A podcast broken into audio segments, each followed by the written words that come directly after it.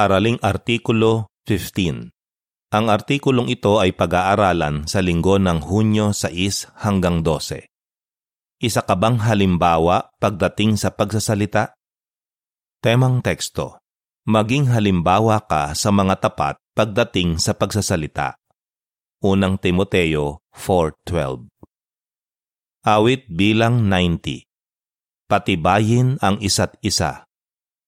Nilalaman binigyan tayo ni Jehova ng isang napakagandang regalo, ang kakayahang magsalita. Nakakalungkot, hindi ginagamit ng karamihan ang regalong ito sa paraang gusto ni Jehova. Ano ang makakatulong sa atin para lagi tayong makapagsalita ng malinis at nakapagpapatibay kahit napakasama ng mundong ito? Paano magiging masaya si Jehova sa ating pananalita kapag nasa ministeryo tayo dumadalo sa mga pulong at nakikipag-usap sa iba. Sasagutin sa artikulong ito ang mga tanong na iyan.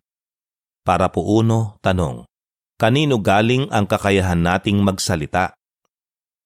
Ang kakayahan nating magsalita ay regalo ng ating mapagmahal na Diyos. Matapos lalangin ang unang taong si Adan, pwede na siyang makipag-usap sa kanyang ama sa langit. Pwede rin siyang umimbento ng mga bagong salita. Ginamit ni Adan ang kakayahang magsalita para bigyan ng pangalan ang lahat ng hayop. At tiyak na tuwang-tuwa siya nang makausap niya sa unang pagkakataon ang kanyang magandang asawa, si Eva. Para po dos, tanong, paano ginamit sa maling paraan noon at ngayon ang kakayahang magsalita? Di nagtagal, ginamit sa maling paraan ang kakayahang magsalita nagsinungaling si Satanas na Diablo kay Eva, kaya nagkasala ang tao at naging di perpekto. Ginamit ni Adan sa maling paraan ang kanyang dila nang sisihin niya si Eva pati na si Jehova sa sarili niyang pagkakamali. Nagsinungaling din si Cain kay Jehova pagkatapos niyang patayin ang kapatid niyang si Abel. Nang maglaon, gumawa ng tula si Lamek, isang inapo ni Cain, na nagpapakita kung gaano kalala ang karahasan noong panahong nabubuhay siya. Kumusta naman sa ngayon? Kung minsan, may mga politiko na hindi nahihiyang magmura sa publiko. At karamihan sa mga pelikula ngayon ay naglalaman ng masamang pananalita. Nakakarinig ang mga estudyante ng masasamang salita sa paaralan at laganap ito kahit sa lugar ng trabaho ipinapakita ng mga ito kung gaano nakababa ang moral ng mga tao. Para po tres, tanong, saan tayo dapat mag-ingat at ano ang tatalakayin natin sa artikulong ito? Kung hindi tayo mag-iingat, baka makapagsalita rin tayo ng masama dahil lagi natin itong naririnig. Bilang mga Kristiyano, gusto nating mapasaya si Jehova kaya hinding-hindi tayo gagamit ng masasamang salita. Gusto nating gamitin ang napakagandang regalong ito sa tamang paraan para purihin ang ating Diyos.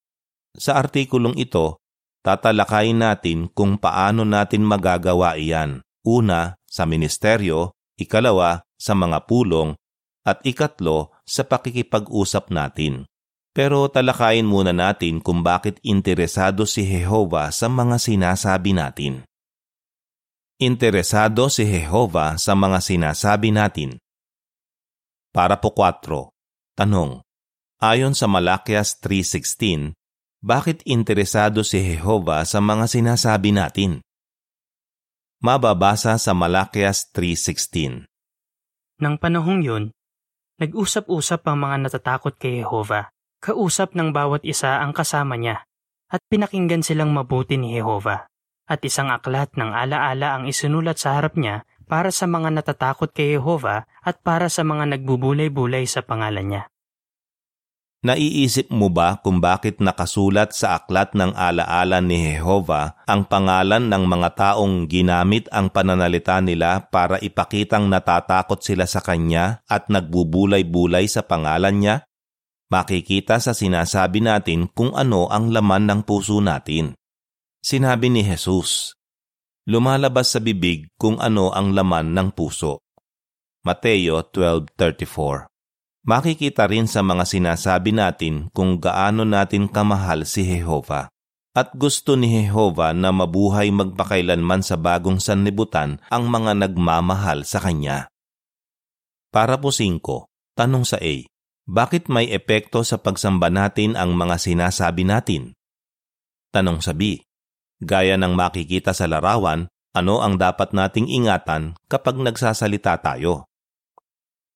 May epekto sa pagsamba natin kay Jehova ang mga sinasabi natin.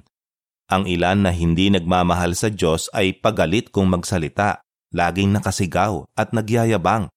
Tiyak na ayaw nating maging gaya nila. Gustong gusto nating mapasaya si Jehova sa mga sinasabi natin.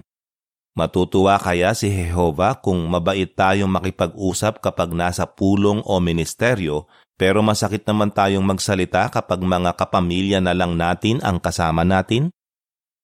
Deskripsyon ng larawan para sa parapo 4 at 5.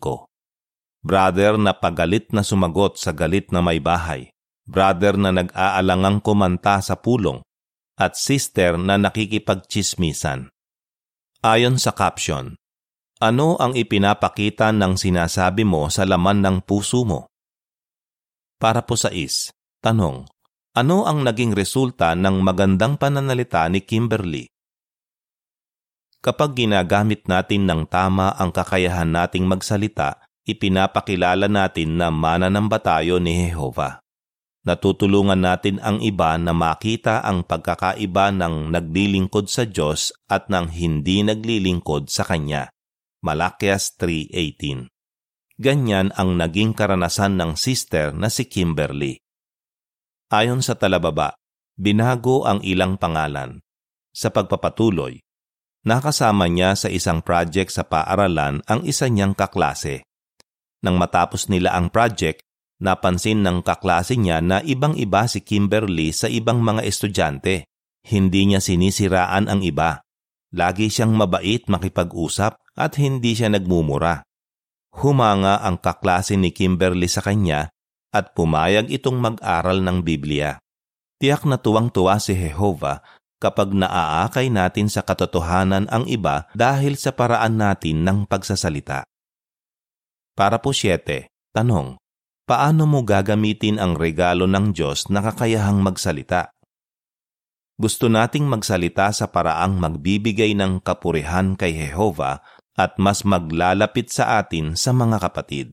Kaya alamin natin ang ilang paraan para patuloy tayong maging halimbawa pagdating sa pagsasalita. Maging halimbawa sa ministeryo. Para po 8, tanong. Paano naging magandang halimbawa si Jesus kapag nangangaral? Magsalita ng mabait at may paggalang kapag ginagalit. Noong nangangaral si Jesus, inakusahan siya na isang taong mahilig uminom ng alak, matakaw, kampon ng Diablo, manlalabag ng sabat, at mamumusong sa Diyos. Pero hindi gumanti si Jesus ng masasakit na salita. Kapag pinagsalitaan tayo, gayahin natin si Jesus. Siyempre, hindi iyan madaling gawin. Ano ang makakatulong sa atin? Para po 9, tanong, ano ang makakatulong sa atin para maiwasang magsalita ng hindi maganda kapag nasa ministeryo? Kapag pinagsalitaan ka ng iba sa ministeryo, huwag agad magalit. Sinabi ng brother na si Sam. Iniisip ko na kailangang marinig ng kausap ko ang katotohanan at na may potensyal siyang magbago. Kung minsan, nagagalit ang may bahay kasi hindi niya inaasahan ang pagdating natin.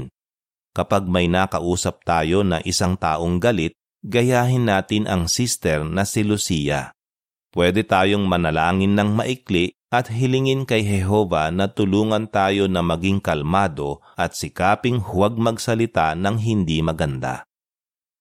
Ayon sa caption ng larawan para sa parapo 8 at 9, Napapasaya natin si Jehova kapag mabait tayong nakikipag-usap sa mga tao sa ministeryo. Para po Gis, tanong, ayon sa unang Timoteo 4.13, ano ang dapat na maging tunguhin natin? Maging mas epektibong guro. Makaranasang ministro na si Timoteo, pero kailangan pa rin niyang sumulong sa espiritual.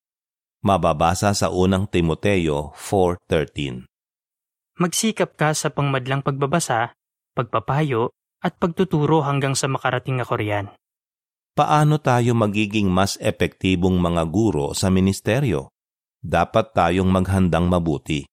Mabuti na lang, maraming makakatulong sa atin para maging mas mahusay tayong guro. Makakatulong sa iyo ang brochure na Maging Mahusay sa Pagbabasa at Pagtuturo at ang seksyong Maging Mahusay sa Ministeryo sa ating buhay at ministeryong kristyano, workbook para sa pulong. Ginagamit mo ba ang mga ito? Kapag naghahanda tayong mabuti, nababawasan ang nervyos natin at nakakapagsalita tayo ng may kumpiyansa. Para po 11, tanong, paano naging mas mahusay na guro ang ilang kapatid? magiging mas mahusay rin tayong guro kung oobserbahan natin ang iba sa kongregasyon at sisikaping matuto mula sa kanila. Tinatanong ni Sam, na nabanggit kanina, ang sarili niya kung bakit mahusay magturo ang ilang kapatid. Pinapakinggan niyang mabuti kapag nagtuturo ang iba at sinisikap niyang gayahin sila.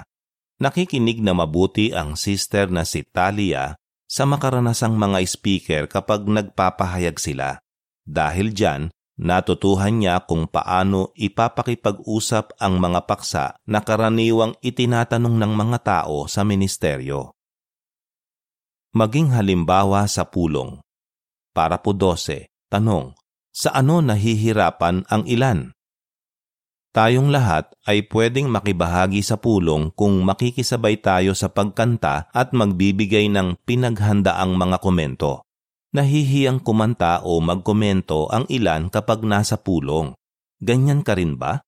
Kung oo, tiyak na magiging interesado ka kung ano ang ginawa ng ilan para mapaglabanan ito. Para po 13, tanong, ano ang makakatulong sa iyo na kumanta ng mula sa puso sa mga pulong? Kumanta ng mula sa puso ang pinakamahalagang dahilan kaya tayo kumakanta sa mga pulong ay para purihin si Jehova. Iniisip ng sister na si Sarah na hindi siya magaling kumanta. Pero gusto niyang kumanta para purihin si Jehova. Kaya kapag naghahanda siya sa pulong, pinapractice na rin niya ang mga kakantahin. Pinag-iisipan niya kung ano ang kaugnayan ng mga awit sa mga tatalakayin sa pulong. Kaya mas nakapokus ako sa mensahe ng kanta kaysa sa pagkanta ko, ang sabi niya. Ayon sa caption ng larawan para sa parapo 12 at 13, napapapurihan natin si Jehova kapag kumakanta tayo ng mula sa puso sa mga pulong.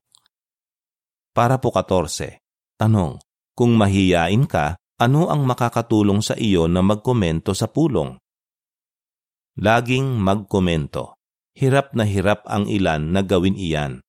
Kabadong-kabado ako kapag nagsasalita sa harap ng mga tao, kahit pa hindi iyon halata sa boses ko, ang sabi ni Talia na binanggit kanina. Kaya takot na takot akong magkomento. Pero hindi iyon nakahadlang kay Talia na sumagot sa pulong. Kapag naghahanda siya sa pulong, Lagi niyang iniisip na ang unang komento sa parapo ay dapat na maikli lang at diretso sa punto. Sinabi niya, okay lang kung maikli ang sagot ko at kung ano lang ang sagot sa tanong kasi iyon naman ang gustong sagot ng nangangasiwa. Para po 15, tanong, ano ang dapat nating tandaan kapag magbibigay ng komento? May mga kapatid na hindi naman mahiyain pero hindi masyadong sumasagot sa pulong. Bakit? Sinabi ng sister na si Juliet. Kung minsan, natatakot akong magkomento kasi parang napakasimple ng sagot ko. Pero tandaan, gusto ni Jehova na magbigay tayo ng komento ayon sa makakaya natin. Tuwang-tuwa siya kapag nagsisikap tayong magkomento sa pulong kahit natatakot tayo o kinakabahan. Maging halimbawa sa pakikipag-usap. Para po 16. Tanong, Anong pananalita ang dapat nating iwasan? Iwasan ang lahat ng mapang-abusong pananalita. Efeso 4.31 Gaya ng binanggit kanina, hindi dapat gumamit ng masasamang salita ang isang Kristiyano. Pero may mapang-abusong pananalita na hindi natin mahahalata na masama na pala at kailangan din nating mag-ingat. Halimbawa, hindi tayo dapat magsalita ng masama tungkol sa mga tao na iba ang kultura, tribo o lahi. Hindi rin natin dapat insultuhin ang iba. Sinabi ng isang brother, Kung minsan, sa kagustuhan kong magpatawa, nakakapagsalita ako ng hindi maganda at nakakasakit na pala iyon. Sa loob ng maraming taon, malaki ang naitulong sa akin ng asawa ko. Kapag kaming dalawa na lang, Sinasabi niya sa akin kung nakasakit sa kanya at sa iba ang mga nasabi ko. Para po 17, tanong. Ayon sa Efeso 4.29, paano natin mapapatibay ang iba? Magsalita ng nakapagpapatibay. Laging magbigay ng komendasyon sa halip na mamuna o magreklamo. Mababasa sa Efeso 4.29. Huwag hayaang lumabas sa bibig ninyo ang bulok na pananalita magsalita lang ng mabubuting bagay na nakapagpapatibay ayon sa pangangailangan para makinabang ang mga nakikinig.